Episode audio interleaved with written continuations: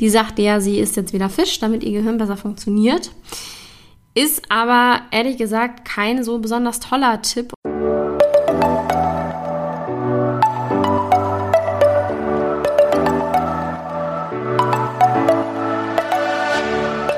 Moin und herzlich willkommen zu einer neuen Folge des Eat Pussy Not Animals Podcast, der Podcast, der dir den Einstieg in die vegane Ernährung erleichtern soll.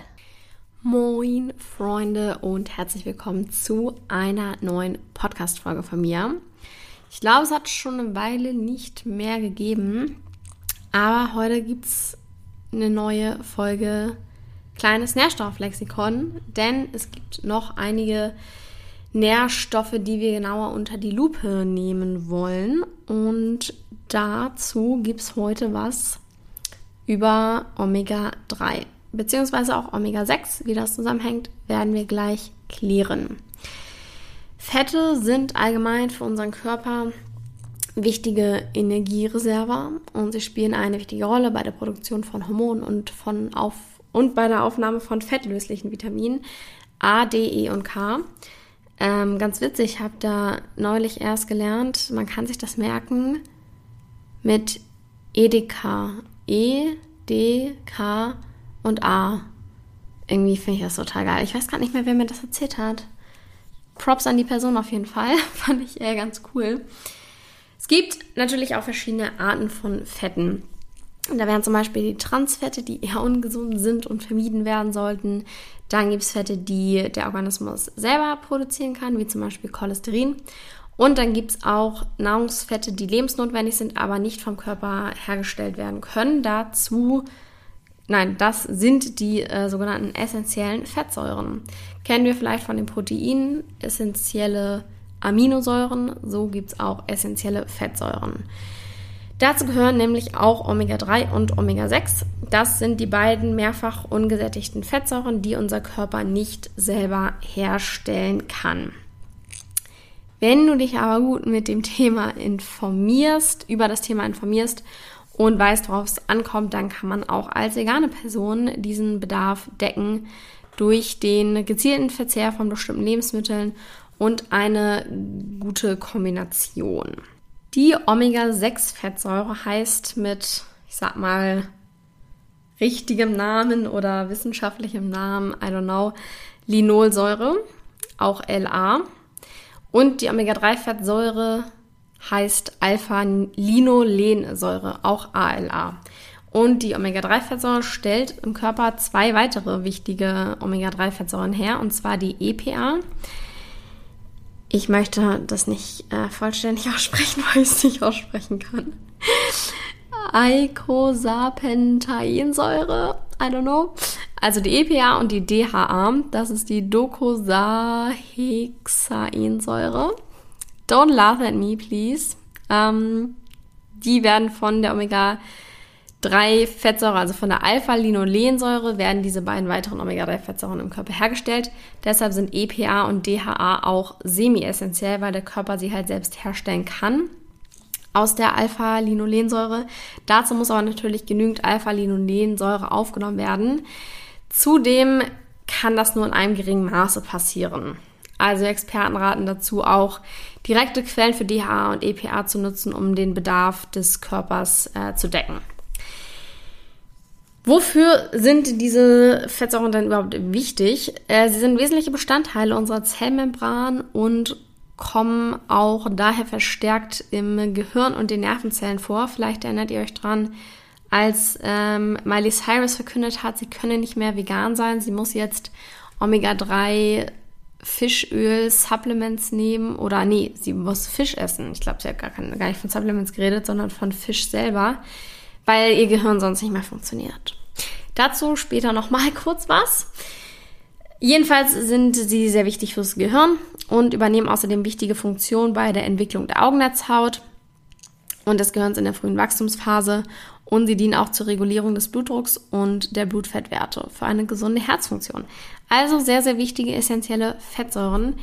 Mangel erkennt man an zum Beispiel Schlafstörungen, Konzentrationsstörungen, Wachstumsstörungen, Muskelschwäche, einer erhöhten Lichtempfindlichkeit, an Zittern und auch an struigen Haaren und trockener schuppiger Haut. Das sind so Anzeichen dafür, dass man zu wenig essentielle Omega-Fettsäuren aufgenommen hat.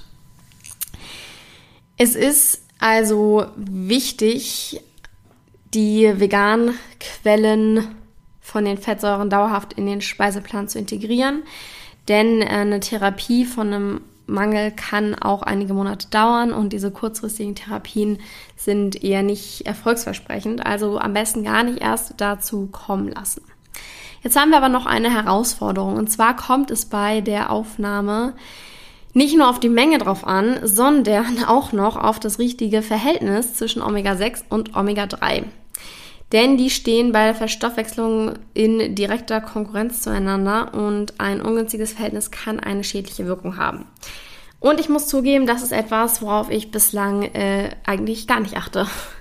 Also ich achte generell jetzt nicht aktiv darauf, wie viel ich von was einnehme. Ich gucke halt hin und wieder mal, lass auch so Werte testen und so weiter, aber ich trage das jetzt nicht täglich in irgendeine Tracking-App ein, weil mir das zu anstrengend ist. Aber gerade bei solchen Sachen könnte das durchaus mal cool und hilfreich sein, um einfach ja Schäden vorzubeugen. Also kurz gesagt, der Körper ist halt nicht in der Lage, genügend Omega-3 aufzunehmen, wenn du zu viel Omega-6 aufnimmst. Man muss also auf ein ausgewogenes Verhältnis der beiden essentiellen Fettsäuren achten. Es gibt da verschiedene Angaben drüber, wie das optimale Verhältnis ist. Um, oft wird aber ein Verhältnis von 1 zu 5 bis 1 zu 1 empfohlen. Also ein Teil Omega 3, sechs Teile Omega 6 beziehungsweise ein Teil von jedem. 1 zu 1 ist aber bei einer normalen, modernen Ernährung eigentlich nicht zu erreichen. Was krass ist, im Durchschnitt liegt der Wert bei einem omnivoren Deutschen bei ungefähr 1 zu 15. Also ein Teil Omega-3 und ein, äh, 15 Teile Omega-6, also eher ungünstig. Und bei Veganern ist es gewöhnlich sogar noch ein bisschen schlechter. Die meisten Lebensmittel enthalten leider weniger Omega-3, aber dafür mehr Omega-6-Fettsäuren. Bei Sonnenblü Sonnenblumenöl, bei Sonnenblumenöl zum Beispiel ist das Verhältnis von 3 zu 6 bei 1 zu 120. Was halt enorm ist, wie ihr seht. Das ist äh, sehr, sehr krass und nicht sehr gesund, nicht so gut. Es ist allgemein gesehen aber kein veganes Problem, dieses Verhältnis von Omega-3 zu Omega-6, sondern eine Folge unseres westlichen Ernährungsstils, wo halt kaum Omega-3-haltige Algen verwendet werden. Denn Omega-3 kommt sehr oft in Algen vor. Wenn wir jetzt mal den Tagesbedarf anschauen, gemessen an den Kalorien, sollte man etwa 2,5% Linolsäure, also Omega-6, aufnehmen, circa 8, 6 bis 8 Gramm und 0,5% Alpha-Linolensäure, also Omega-3, ca. 2 Gramm. Gute Quellen mit einem auch ganz guten Verhältnis sind beispielsweise einmal Leinöl, das enthält sogar mehr Omega-3-Fettsäuren, also ziemlich cool. Wichtig ist, wenn man Leinsamen nimmt, dann diese quetschen, also ja, ich sag mal schroten, wir schroten die immer, um die Inhaltsstoffe verfügbar zu machen. Aber auch wichtig danach in den Kühlschrank stellen, wenn man die geschrotet hat und noch ein bisschen aufbewahren möchte, weil die sonst auch die Nährstoffe verfliegen und das Ganze nicht mehr wirksam ist. Auch wichtig hierbei zu beachten ist, dass jetzt Leinöl keine Behebung von einem DHA- und EPA-Mangel darstellt. Also das sind äh, die, der Bedarf daran wird nicht durch Leinöl beispielsweise gedeckt.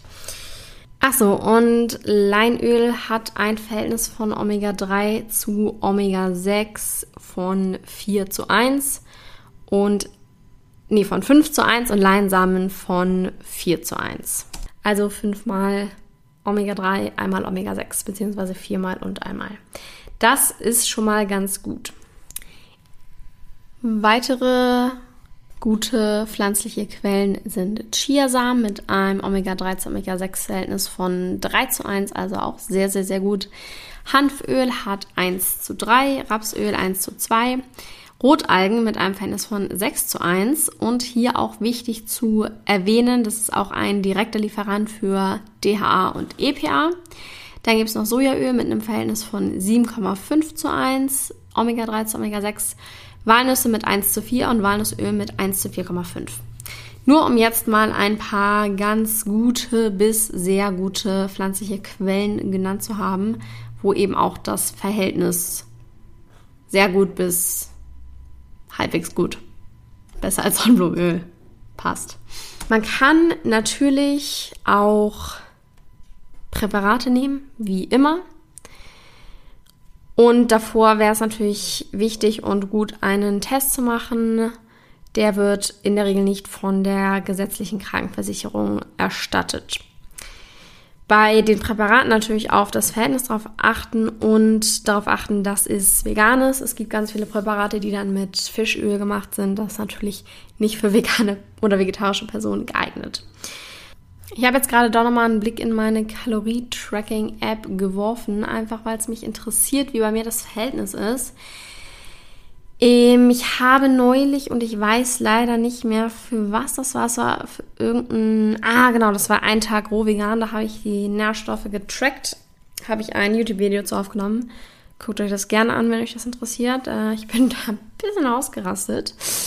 Ja, ich habe da an dem Tag zweieinhalb Gramm Omega-3 und 26,9 Gramm Omega-6 gegessen.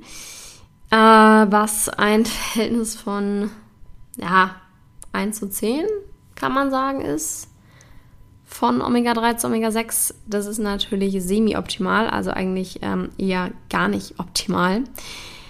Da sollte ich, wie gesagt, mal im Auge behalten und einen genaueren Blick drauf werfen. Um jetzt noch mal ganz kurz zum Thema äh, Miley Cyrus zurückzukommen, was ich kurz angeschnitten hatte. Die sagte ja, sie isst jetzt wieder Fisch, damit ihr Gehirn besser funktioniert. Ist aber ehrlich gesagt kein so besonders toller Tipp und auch kein so besonders, äh, so eine besonders tolle Mann, Entscheidung. Denn Fische sind oft mit Schwermetallen und anderem äh, verseucht wegen der ganzen Überfischung und so weiter. Guckt euch da gerne mal die Dokumentation Seaspiracy zu an. Habe ich auch schon mal eine eigene Podcast-Folge drüber gemacht. Fische sind nämlich gar nicht so toll und gesund, wie alle denken. Außerdem nehmen die Fische die Fettsäuren auch nur über bestimmte Algen auf und die kann man auch in purer Form genießen und sind hervorragende vegane Lieferanten für DHA und EPA. Jo, das war's dann auch mit der Podcast-Folge. Ich hoffe, es hat euch gefallen und ihr konntet ein bisschen was draus mitnehmen. Ich freue mich natürlich immer gerne über Feedback und lasst mir auch gerne eine Bewertung im iTunes Store da. Darüber freue ich mich sehr und würde mir auch sehr weiterhelfen. Und ja, dann vielen Dank fürs Zuhören und bis zur nächsten Podcast-Folge. Macht's gut, bleibt gesund. Ciao.